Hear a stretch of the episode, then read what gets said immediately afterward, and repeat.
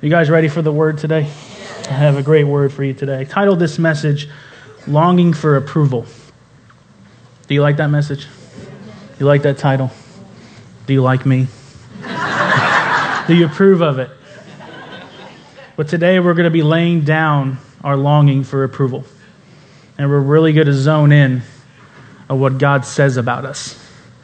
I think we lose track of that sometimes. And the way this, this message is going to flow today, at the end of it, we're going to have a really cool moment where I'm actually going to speak scripture over you of what God says about you. Because you may have come in this morning feeling low or feeling, you maybe you've had words spoken over you that's not connected to your identity. It doesn't say, that does not say what God says about you. So today you may have walked in not knowing who you are, but you're going to walk out realizing whose you are. So it's going to be an awesome time. I remember growing up, you may relate to this story, playing baseball or basketball, and mom and dad were watching, and I always think to myself, man, if I just got a base hit, dad would approve of me, or mom would approve of me. If I just sank this basket, mom and dad would approve of me. It was just a warped view. If I did good, they would approve of me. They always say you always have three points. Well, I have seven this morning. So it's going to be extra anointed this morning. But what we're going to look at, the first five, we're going to look at specific signs that you may be living for the approval of others. Are you ready to lay that down this morning? Yeah. The first one is we obsess what others think. We obsess what others think. You may have done maybe speech class. And what happens when you get up to give a speech? You get kind of nervous and worried because you, you're worried about what people will think. Social media, you make a post and every 12 seconds you got to go back and see if someone liked it. Or you take a selfie, maybe from the right side, and you post it. And then you go back every five seconds to see if anyone liked it. And then you're like, you know what, I'm going to delete that. I'm going to take one from the, from the left side and see if that changes. but things go through our mind because our, our thoughts take captive. Because when people don't start liking us, we start thinking to ourselves, is there something wrong with me? That no one commented because we're consumed with what people think. Occasionally, you may be getting ready for a, an important event. I know I do this all the time. I'll go in my closet, there'll be a closet full of clothes. And what do we always say? I have nothing to wear. That's right. You all have done that too. All right. But you say you have nothing to wear. Or it could be something so insignificant and small, and someone says, Hey, how are you feeling? You feeling okay today? And immediately our mind's like, what's the matter? Do I look that bad? What are you trying to say? Because we just care so much what other people think and what their approval of us is. The second thing is we we become often overly sensitive. A hundred people can tell me this weekend they love my message, but then the one person comes up to me and says, I didn't like it. I couldn't apply anything to it. And immediately those thoughts come in my mind I'm on failure. I'm not any good. I didn't make a difference. That one person over that one thing can totally set you. That's what social media does sometimes. I hate it sometimes because it can control your emotions. You can be having a great day and you see something that's posted and it totally wrecks your whole rest of your day. Nothing should ever have that much power over you. But then if I, if I can get rid of it, I would, but I can't because of Switch. But we're connected that way, but we do use it for good. But it's so sad how social media can dictate that. Or maybe you got an outfit. We talked about clothes, and you got a new outfit, and you look good. The lady that sold it to you said you look good. And you can't wait to strut your stuff. You're like, I got this new outfit. I'm going to go out. I'm going to get all these compliments all day long. And at the end of the day, no one says anything and you feel devastated. What's wrong with them? Again, your, your mind begins to run. They take your thoughts take captive of you. What's wrong with them? What's wrong with me? You become overly sensitive. Or when you text a friend or direct message a friend and they don't get back to you in the time that you thought they should get back to you. You start thinking, oh my gosh, is something wrong? Are we not friends anymore? Is there a misunderstanding? Do I need to call them a hundred times to see what's up? We become overly sensitive. A third indicator is you compromise your values. There's something you deeply believe in, but you compromise it for the approval of others. Maybe you're a, you're a young lady and you're saving your purity for your future husband, the gift, of, the gift that God gave you of purity. But you're currently dating someone that just keeps telling you, I love you, baby, I love you, baby, I love you, baby, I love you, baby, I love you, baby, I love you, baby, I love you, baby, I love you, baby. I will love you more if you. Mm, we compromise our values for the approval of somebody else. Or if you're just hanging out with the guys and you're starting to tell crude jokes and you're not really honoring to God.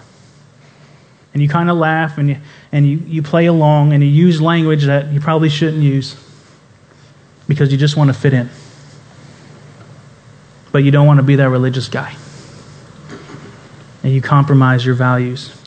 Or you believe in being debt free and you want to manage wisely what God has given you. But you end up buying things that you don't really need with the money you don't even have to impress the people you don't even know. Why? It's because you compromise your values, because you want people to like you based on what you have and what you look like. Another indicator is you hesitate sharing your faith you really believe that Jesus is the Son of God and that He transforms lives and forgives sins and makes us new. And you have a friend who doesn't know that. A friend who may be hurting and lost in his or her sin. And you want to share God's goodness with your friend, but you don't want to be that religious person. So you don't share your faith. If you're honest, you care more about what other people think than you really do care about their freedom in Christ. So you don't share your faith and you become less you become more timid because you're longing for the approval of others. And finally, this is one that spoke to me was you have a hard time saying no. You have a hard time saying no. Someone can come up to you and say, "Hey, can you do this?" And inwardly you're screaming, "No, no, no. I'm busy. I'm overwhelmed. I don't want to do it. I don't want to do it." Inwardly you're just screaming out, "No!" But outwardly, you say, Sure, I'll be happy to. When can I start? And you have this horrible sense of guilt because outwardly, you're agreeable, but inwardly, you're resentful. You have an incredibly hard time saying no because you want to please people. Why do we do this? The reason is because our egos are incredibly insecure.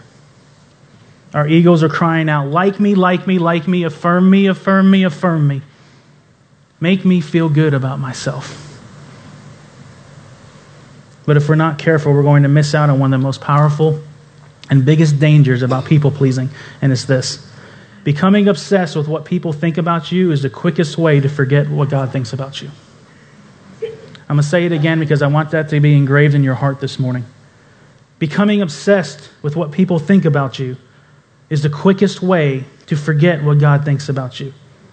Proverbs 29 25 says, Fear of man will prove to be a snare, but whoever trusts in the Lord is kept safe.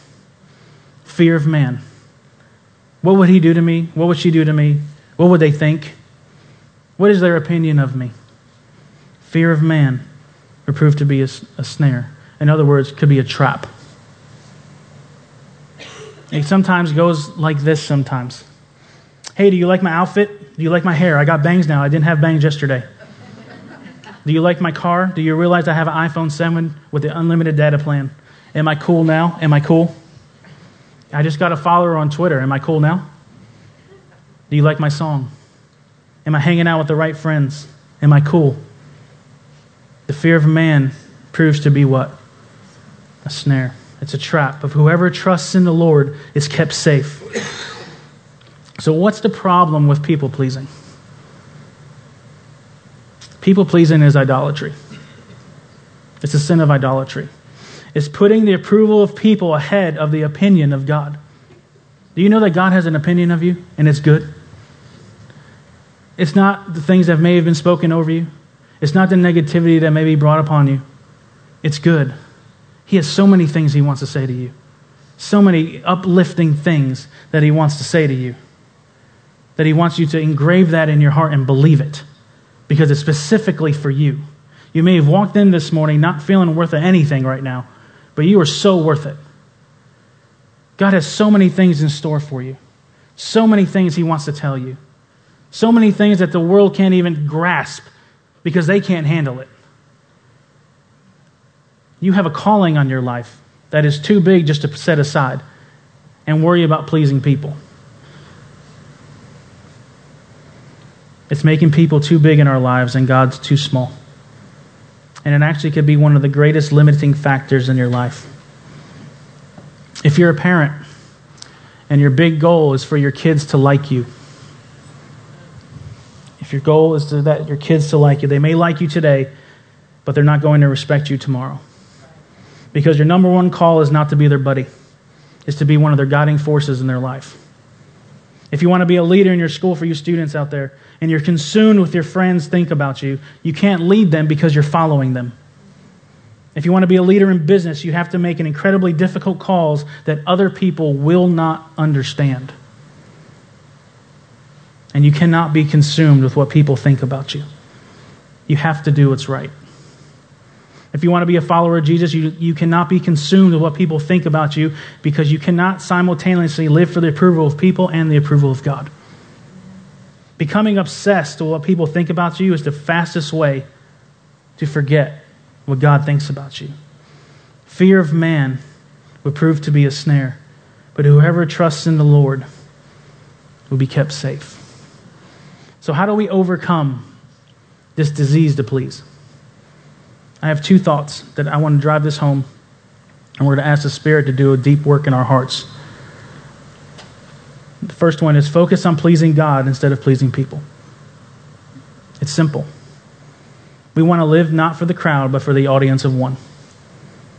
Paul said it in Galatians 1:10, obviously, I'm not trying to win the approval of people, but of God. If pleasing people were my goal, I will not be Christ's servant. I want you to get that. Don't miss it.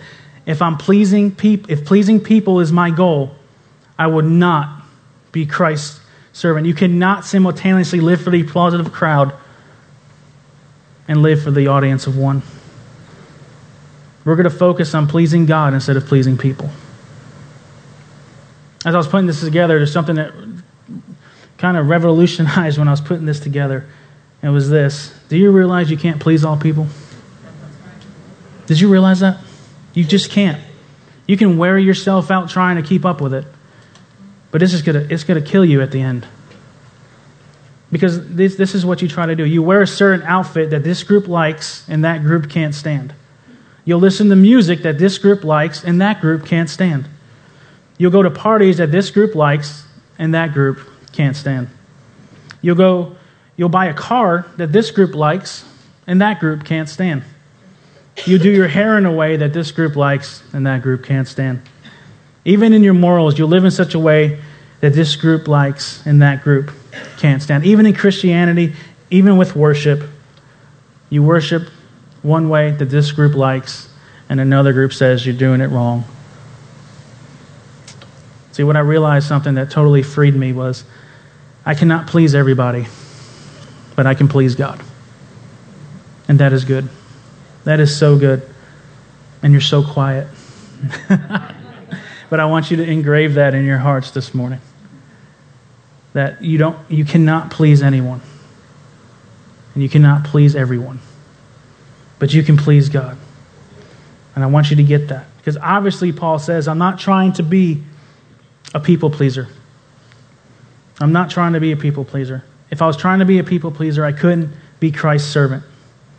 He said, I will focus on the audience of one instead of the applause of the crowd. Because becoming obsessed with what people think about me is the quickest way to forget what God thinks about me. You've noticed I've said that a few times because I want you to get that. I want you to understand that and what he says about you. You may have been called names, you may have been called things that are unfair, and I am sorry. But that is not what the Heavenly Father thinks of you. He believes you're worthy, He believes you're precious, He believes you're a masterpiece. He believes all those beautiful things. But we weren't created just to please everyone. but we can please God. The second thing is we live from the approval of God instead of the pr- approval of people. That's a transforming truth. We're going to live from the approval of God. If you're a follower of Jesus, God approves of you through Christ. He already approves of you. Paul said it this way in 1 Thessalonians 2 4. He says, On the contrary, we speak as those approved by God, to be entrusted with the gospel. We are not trying to please people but God, who tests our heart. If you're a follower of Jesus, you are approved by God and you're entrusted with the message of the gospel.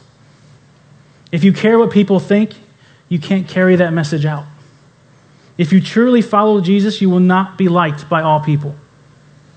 If you're liked by all people, you're not truly following God.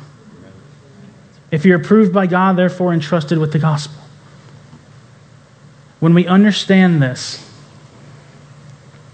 because of what Christ did, you are the righteousness of God. When God looks at you, he doesn't see sinfulness, he sees the righteousness of Christ. Because of what Christ did then, my worth is not based on what people think about me. My worth is based on what God says about me. Someone needed to hear that this morning. Your worth is not based on what people think about you. Your worth is based on what God says about you. Therefore, you don't have to dance for approval of others, but you're living from the approval of God. And that, once we understand that and grasp that, that, my friends, is a game changer. That changes the game. Because your worth is not based on what others say, but who your Father in heaven says you are. So the question is who does God say we are? Who does God say we are? So this is what I'm going to do for the rest of the rest of the service. I'm going to have you stand. If you go ahead and stand with me. And what I want to do is I want to speak this, these scriptures over your life. Because there may have been some things that has been spoken that do not line up for what God says about you. So I want us to do whatever it looks like for you. I just want you to get into a receiving posture. However that looks for you. And I want to speak these scriptures over your life. And I want you to, I want you to, I want it to be engraved into your heart because what I'm speaking is about you specifically. You can tie your name into it. It's personal.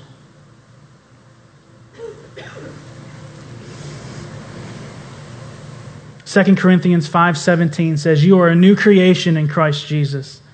The old is gone and the new has come. You're not just improved, you are new. Ephesians 1 7 says, You are forgiven and your sins are washed away. No matter what you've done, no matter how dirty you feel, no matter how much your spiritual enemy says you're used goods and you'll never make a difference because, because of your past, God says, Because of my son, you can. He says, Your sins are gone and I remember them no more. Romans 8:37 says you are more than a conqueror. You're not just a conqueror, but you're more than a conqueror through Christ who gives you strength. Ephesians 2:10 says God says you are my masterpiece. You are created in Christ Jesus to do good works, which I prepared in advance for you to do. You have everything you need to do everything God has called you to do. Matthew 5:14 Jesus said, "You are the light of the world." In this dark sin infested world, if you have Christ dwelling inside of you, you are the light and you let it shine. You let that light shine. That's what you are. You are the light of the world. That's who God says you are. And when you know who you are, you'll know what to do. Romans 8:11 says you are filled with the same spirit that raised Christ from the dead within you. It is the very same spirit of God that raised Jesus from the dead. There is power. There is power living inside of you. Romans 8:17 says you are a joint heir with Christ. You inherit what Christ inherits. You inherit the kingdom of God. You are special not because what you have done, but because you are joined with Christ who did it for you. 2 Corinthians 5:20 says, "You are Christ's ambassador." What is an ambassador? It's the highest ranking diplomat sent from one country to another. Guess who you are? You want to know who you are? You are the highest ranking representative sent from heaven to earth to declare the glory of God in this world. 2 Corinthians 5:21 says you are the righteousness of God in Christ. Romans 1 7 says you are greatly loved by God. It doesn't matter what you think, it matters what God says. And He says you are called, He says you are equipped, He says you're an overcomer, He says you are loved. When you realize this, you're no longer living for the approval of others, but you're living for the approval of God. And that, my friends, changes everything. Do you receive that this morning? Can we give God a hand clap for thanking Him for that?